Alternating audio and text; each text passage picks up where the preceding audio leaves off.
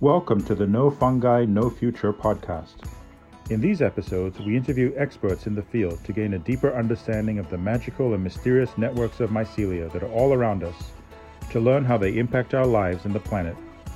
In this episode, we have the first part of our interview with Dr. Dennis Desjardin, who's Professor Emeritus at San Francisco State University. Dr. Desjardin has written a book entitled California Mushrooms, the Comprehensive Identification Guide, which is available on Amazon, is very highly rated. In this episode, we discuss Dr. Desjardin's background and also learn about the bioactive compounds in mycelia. We hope you'll enjoy our conversation with Dr. Dennis Desjardin. All right. Well, thank you so much for joining us today, Dennis. Um, and so, in the beginning of the interview, we'd love to get to know a bit more about you and your background and your career and, and things like that. So, uh, I'm just wanted to start with a question. What led you to choose a career in mycology? Can you tell us a bit about yourself and your journey and what led you to a career in mycology? Yeah, thanks, Shastri, for asking that. Uh, the my beginning of my career in mycology, it, it's a long story and and a long journey that got me to become a professional mycologist.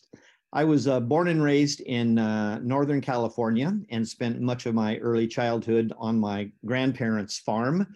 They were immigrants from Switzerland, and being good Europeans, they spent their life collecting wild mushrooms for the table. So when I was three years old, my grandparents and my mother took me out into the field to collect wild mushrooms for the table. And they told me that these three species are good to eat and everything else is poisonous. Don't touch it uh, as a curious young and even at that age probably budding scientist that uh, made me wonder well how can only these three be good to eat when the other 50 or 60 things that look different to me uh, c- could be not good to eat and, and, deadly poisonous? So it got my curiosity early on. I uh, went off to uh, college in um, the Bay Area at San Jose State in 1968 and uh, as a mathematics major to get into the into the sciences there and a music major. And i dropped out my senior year to play music professionally and to be a carpenter and to build houses to help support my music career. I did that for 10 years in the bay area and when i was 31 i sat down and literally reevaluated the direction of my life and throughout this whole first 31 years of my life, I'd been collecting wild mushrooms and trying to identify them. I, I kind of think there are probably a suite of genes that make us collectors. We collect stamps, we collect coins, we collect rocks. I did all of that when I was young. I collected mushrooms and then tried to identify them.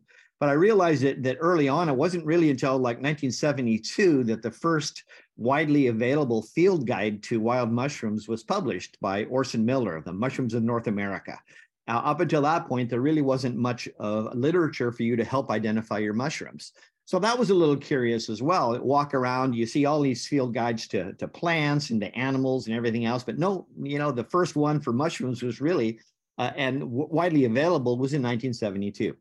So I started looking at that. I decided when I was 31 what I wanted to do with my rest of my life was to actually study mushrooms because they seemed so mysterious and it seemed like so little was known about them that maybe I could make an impact doing that.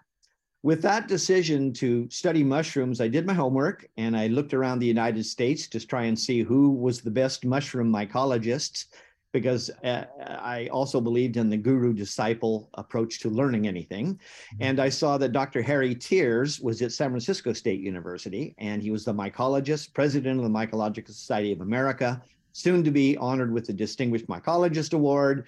And uh, so I decided to go study with him so that that got me started in it. And then i sat at his uh, feet for four years got a bachelor's degree and a master's studying with harry. And then i applied around the country for a phd programs with again a series of mycologists and found uh, dr ronald petersen at the university of tennessee and went there. He was also president of the mycological society of america and distinguished mycologist. So i went to study with him as well and, and got my phd at the ripe young age of 39 and uh, that then was you know, what a long time ago, uh, mm-hmm. 40 plus years ago. And that kind of started me off as a professional mycologist.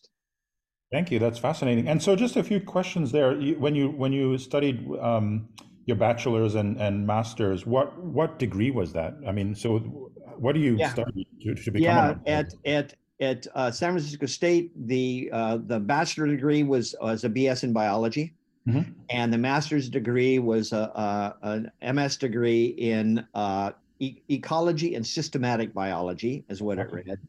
Uh-huh. And there is no university in North America where you can get a PhD that reads mycology. Mm-hmm. So you go to a place where they study mycology and have mycologists there training, but your degree usually reads something else. So my degree at the University of Tennessee is in botany. So that mm-hmm. means you take all the botany courses and all the graduate courses in botany, as well as all the graduate courses in mycology. So you're mm-hmm. really kind of doubling up there. And uh, yeah, and and my my all my research has been in evolutionary biology, has been in taxonomy and systematics of mushroom forming fungi. Uh-huh. In the last 40 years. And then I then after I, I got my PhD, I went to Oberlin College where I taught for a year. And mm-hmm. then my mentor Harry Thiers of San Francisco State retired, and I came back and and was lucky enough to take his position, where mm-hmm. I was a professor at San Francisco State for 31 years. Wow. Yeah, and through that course of time, um, my research is basically uh, crawling around in underexplored uh, tropical jungles around the world and documenting the diversity and distribution of mushroom forming fungi. Wow, that's amazing yeah. a wealth of knowledge to dive into there. Your PhD thesis, what was that on? It was on uh, the marasmioid fungi, or specifically the genus Marasmius from the uh, southern Appalachian Mountains. So. I did uh, all my field work in the Great Smokies and surrounding areas. Very a lot, cool. lot of fun. Yeah. Awesome. Yeah, the PhD was 800 pages. Uh-huh. Wow. yeah, two volumes it was ridiculous. They, they they wouldn't bind it in one volume for me, Amazing. so they, they bound it in two volumes. Yeah, in the days probably before word processing, right? So. Oh yeah, that was all. Uh, yeah, that was pretty much typed up. Oh wow, amazing. Mm. Wow, that's an amazing journey. Well, with all of that background, I wanted to dive in today into the health benefits of fungi and um, um, you know just get a deep dive and pick your brain on that. So one of the things that I'm just learning a bit more about, I never learned about this in school or anything like that, was the whole concept of bioactive compounds. Yeah. It's just really fascinating. And I, I understand that they're both, you know, in the plant kingdom and also in the fungi, which is a separate kingdom.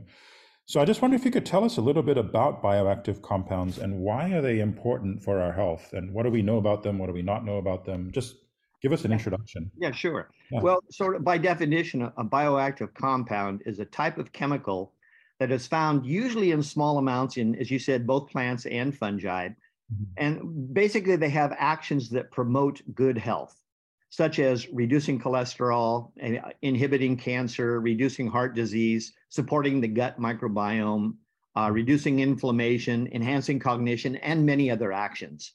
And mm-hmm. these bioactives actually belong to a whole number of different groups of compounds which include things like polysaccharides, polyphenols, terpenoids, vitamins, fatty acids, nucleosides, steroids, and a number of other groups of compounds.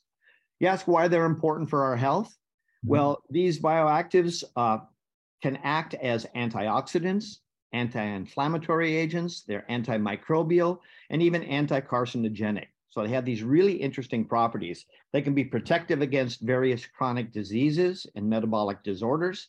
And they can also stimulate the immune system. They can enhance nerve growth. They can reduce blood sugar levels, increase blood circulation for better performance and endurance, and mm-hmm. even promote gut health. So these bioactives have a lot of these various properties that individually and collectively can help improve our health. Mm-hmm. Well, it sounds like a lot of superpowers there, and I'm just wondering, uh, how did we first start to learn about them as you know, as a uh, science, the science community, and what What's well, the story behind them? Yeah, uh, uh, the story behind them is that they've been used uh, medicinally for mm-hmm. thousands of years, uh, mm-hmm. primarily in the Asian cultures. Mm-hmm. And since they, they, they've been so prominent in, in Asian and, and traditional Chinese medicine for so long, mm-hmm. that once you know science became more prominent, uh, scientists started looking at them and really testing to see whether or not these these properties uh, really held up from from scientific scrutiny. So, mm-hmm. uh, starting off, of course, with uh, in vitro studies, uh, preclinical studies, uh, looking in in cultures, testing them against various bacteria to see whether they have antimicrobial factors. Uh, and then uh, testing them on mice, testing them on rats, testing on some other animals that are cooperative in, in the laboratory, and then mm-hmm. eventually moving on for those that showed some efficacy uh, in, in those preclinical trials into human clinical trials. So mm-hmm. it's been again a long road there, but most of it really started by just looking back at the history of cultural uses, recognizing that that people have have anecdotally seen benefits of, mm-hmm. of certain species of fungi over hundreds to thousands of years. So, mm-hmm. well, are they really there? Should right. we test these? And so, over the last 50 years, and particularly the last 20 years, there's been a lot more scientific uh, research into uh, addressing these questions. Right, right. Wow, that's fascinating. So it's almost like in the beginning of your career, very little would have been done on this, but you've seen it over the course of your career in terms of this the study of bioactive compounds. Right? As far as as the scientific approach to studying the bioactive compounds, yes. Mm-hmm most yeah. of that has been happening during my career. Awesome. So I'm just wondering also, uh, can you tell us a bit more about what's unique about bioactive compounds and, you know, for example, beta glucans in, in fungi, as opposed, you know, I, I know there's a lot of good stuff in plants generally, but what's specific to mushrooms that's uh, uh, unique and, and interesting for us to learn about? Well, when you look at, at most of the, uh, the functional fungi supplements that are on the market now, what you will see is that they're all uh, addressing and, and quantifying the beta glucans. So beta glucans are, are, a type of a polysaccharide. And a polysaccharide is basically just a chain of sugar molecules. In this case, beta glucans is a chain of glucose molecules. Mm-hmm. And the, the beta glucans that come from fungi, those glucose molecules are linked together by, by at specific carbons. And in the case of fungi, the, the backbone of the beta glucans is a, is a, a one carbon and three carbon linkage that forms a backbone. And then mm-hmm. along that, there are little side branches that are called one six linkages. Okay. And the, the frequency, the location, and the length of these side branches play a significant role in immunomodulation. Mm-hmm. So what's what's kind of unique and specific about the, the fungal beta glucans is that they can act as prebiotics mm-hmm. that stimulate the growth and activity of our natural intestinal microbiota. Mm-hmm. And at the same time, they can inhibit the growth of pathogens, which is wow. pretty cool. So yeah. this, again, as you can imagine, plays a very important role in supporting the proper functioning of our gastrointestinal tract and in preventing inflammation and potential colon diseases. Wow. We hope you enjoyed this episode featuring our conversation with Dr. Dennis Desjardin. Be sure to look out for our next episode coming out soon, where we will continue this conversation. Until then, be sure to get some healthy mushrooms into your diet.